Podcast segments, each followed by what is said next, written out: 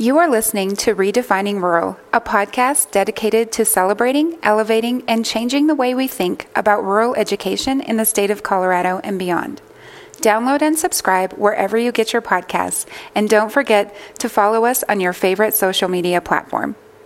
Hey, everybody, welcome back to Redefining Rural podcast. I am Michelle Murphy, and I'm here with my partner in crime, Kirk Banghart. Daniil is on the road, stuck right, Kirk, on the way home from a uh, cowgirl event somewhere in um, Texas. So we haven't had her with us for the last couple of episodes, and we miss her. But she'll be back with us next week or next month, we promise. We're super excited today. We have, I say this every time, one of my favorite rural superintendents in the state. Um, Chris Selle is the board president for the Rural Alliance and also the superintendent of the Meeker School District. So, welcome, Chris. I know you're thrilled to be here.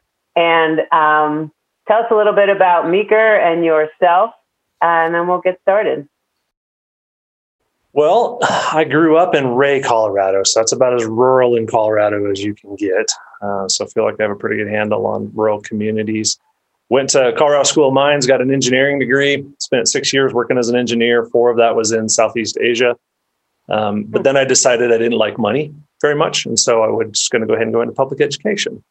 Uh, so I had an opportunity to teach math and coach wrestling in Simla, and then was an administrator in Limon and an administrator superintendent in Westcliffe. And then I've been in Meeker for six years now and haven't regretted that decision one bit. When you think about, you know, influence in the world, there's really, I don't think there's a higher calling than the opportunity to be able to work with children and, and be a positive influence in their lives.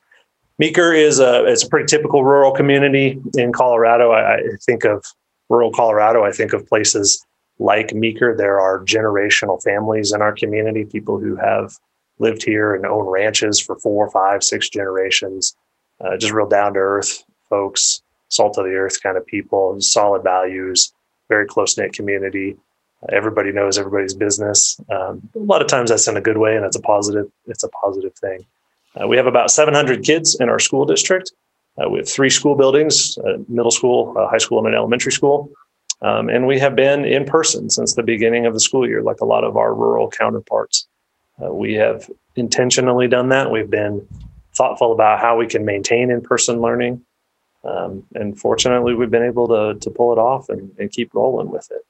Uh, we did lose about 10% of our student population to online and homeschool programs. We late in the summer decided to go ahead and start our own online program, and we got a few of those kids back. And so our net student count is down about 8%. And, and like a lot of other districts in the state, we got a lot of those kids back right after Christmas time as well, too. Not a lot, but some of them back. Um, so that's that's me and that's Meeker. Awesome, Chris. Well, thank you so much. So, talk to us a little bit more about why you saw this power of in person learning being so critical for Meeker to the point where you guys decided to stay in person while uh, schools across the country were deciding other routes. So, talk to us about what, what you saw and the power of, of why you wanted to be in person for the Meeker School District. Sure. So, I think it's important for us to, to set the groundwork that there's no other place in our culture that replicates the learning that occurs in a classroom with a quality instructor. It, it, doesn't exist anywhere else. And there's really nothing else that replicates the human interaction that our kids get when they come to our schools as well too. And we all know that that's extremely powerful for their social and emotional well-being which has to be taken care of first before they can ever engage in academic learning. And so you, you know that um, but then when you're forced to shut down for a number of weeks and months, it, it, becomes all that much more obvious how important it is, what a what a role our schools play for our communities in terms of not only just the you know the academic learning, but the, the sense of normalcy that our kids need. We we know kids need structure and they need dependable adults that they can be around that help them grow and learn and mature and, and foster their curiosity and and do all those things that we talk about, but maybe sometimes don't really recognize until they get taken away from us for a time being. Um, our community as well too. We we've been somewhat protected from the virus in, in terms of data. We tend to lag behind the state a little bit, but we really didn't have any cases, positive cases in Meeker until about the middle of August. I think we had one in July, and, and that was it through the course of the summer. And so all summer long, we knew that we probably were headed toward in person learning. And there's no reason for our school to be shut down when there wasn't any virus locally. Um, our public health department was a fantastic supporter. They they said very very early in the pandemic that their role was to support our community, not to dictate what our community was going to do. And so uh, they were a great partner in, in, developing our plans and figuring out how we were going to get kids back in the building. Um, you know, it, when we when we had to shut down, we saw kids just go dark on us, for lack of a better term, where we couldn't communicate with them, we couldn't get in touch with them we had no idea what was happening in their homes. We had no idea if they were being cared for. And we weren't going to go back there. We very intentionally, from the very beginning of the school year, said, we can be in person and we are going to be in person. So we, you know, we developed all these metrics and, and data points to make determinations about what our instructional models would be, whether that's full time in person or a hybrid model or what have you. And as we went through the first semester, we found out that probably our schools were safer than any other place in our community. We actually went to a hybrid model for our middle school and our high school. Uh, between Thanksgiving and Christmas break, because we were starting to see an uptick, just like a lot of other places in the state and we found out that that probably did more damage than good again we lost some of those kids they even when they were in school you know, half of the time they still weren't engaged like they were when they were here the entire time, and their their learning was obvious that they were losing. Um, you know, there was a lot of learning loss going on there, um, as well as just their you know their zest for life and their excitement and their engagement in their school and their community. And then on top of that, it turns out we don't have a lot of control over them when they leave our building. And so even though they were to you know getting on classes in their google classroom they were at each other's houses doing it. And so the idea of having them at home was actually counterproductive to what we were trying to accomplish from a virus transmission standpoint.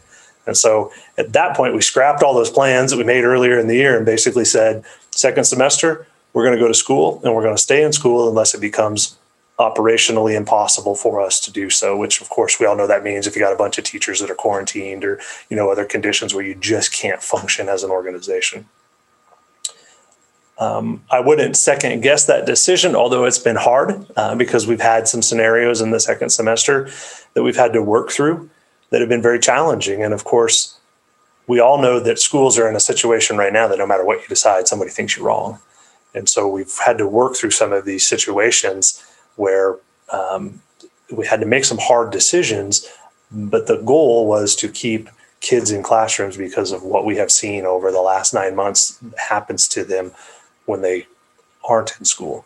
We had just a quick story. We had a quarantine um, about a third of our high school right after Christmas break for some some cases that were um, prevalent and and that went fine and we got those kids tested and got them back in school within about a week. Um, again public health helped us out. A few weeks later we had a quarantine about half of our sixth grade class because of some positive cases. There were sixth graders in tears sitting in the commons area because you know they were afraid of what it meant for their families and, and the fact that they were going to go home and they weren't going to be around their teachers. And I mean, that was just heartbreaking. It was ironic that it was a vastly different reaction than our high school kids gave us when we quarantined them. Uh, but you, you, still saw, even when those high school kids went home, you know, their initial reaction was, yeah, we're out of school. And then you, you hear them talking as they walk down the hall and you see what they're saying when they go home. And they were just as heartbroken as those sixth graders were. How are the teachers doing? Has it been it been a challenge for them coming into the classroom every day and every people are wearing masks? Is everybody wearing masks? Was that has that been a challenge in your community? Yeah, so everybody has masks on. Our community's been really good. They they understand that that's one of the protocols that we have in place to ensure that we can stay in person, right? You, you, layer all of those things on top of each other, whether it's mask wearing or washing your hands or physical distancing. And as you layer those on, it, it mitigates that risk. And so that allows you to stay in person. And so our, our community's been pretty good about the, about the fact that we're asking everybody to wear masks when they're in school. Our teachers are champions. Um, education's hard when you're not in a pandemic. Teaching's hard when you're not in a pandemic. Um, and then when you don't know who's going to be in your class tomorrow, and and you are forced to learn distance learning protocols and strategies in, in a very short period of time you know we if you if you were to do what we did last spring in, in a kind of a normal environment you would have taken 12 18 24 months to train people how to do that. And we we did it in about two weeks. We transitioned from full-time in person to full-time online. And so that's you know that's challenging for staff on top of that you still have the normal things that we deal with in a school year we're in, a, in the middle of a very intensive literacy training for our elementary teachers. We're just wrapping up a major construction project on, on our transportation center and our high school.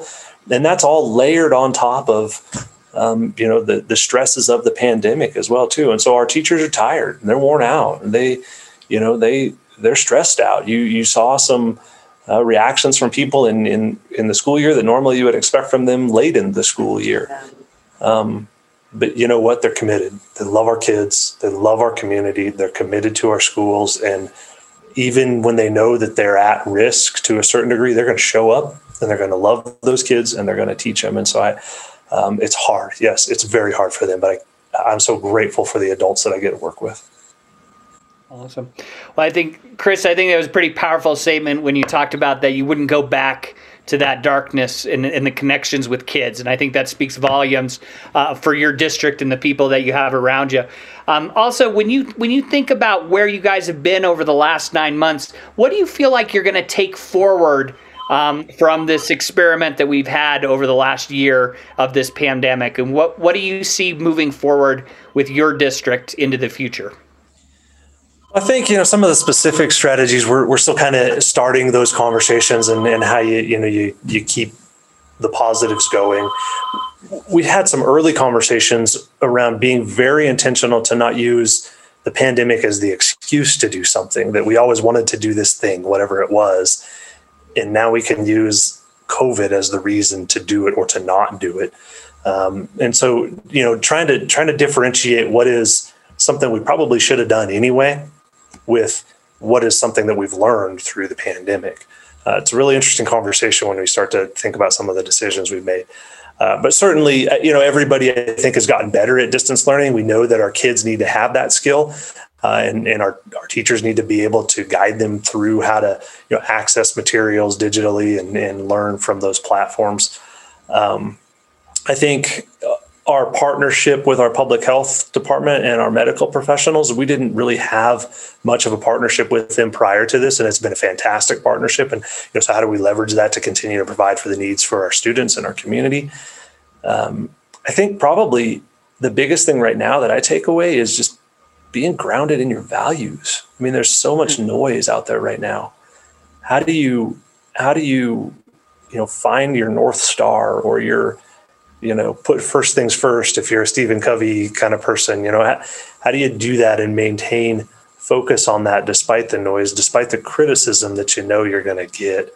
Um, I, I think focusing in on your purpose has been a lesson we've probably all learned very well over the last nine months. Well, there you see, well, he's one of my favorite rural superintendents, one of our humble leaders that makes, I mean, the impact locally is, um, you just feel it talking to you, Chris. You're just a powerful leader in your, your sort of quiet way.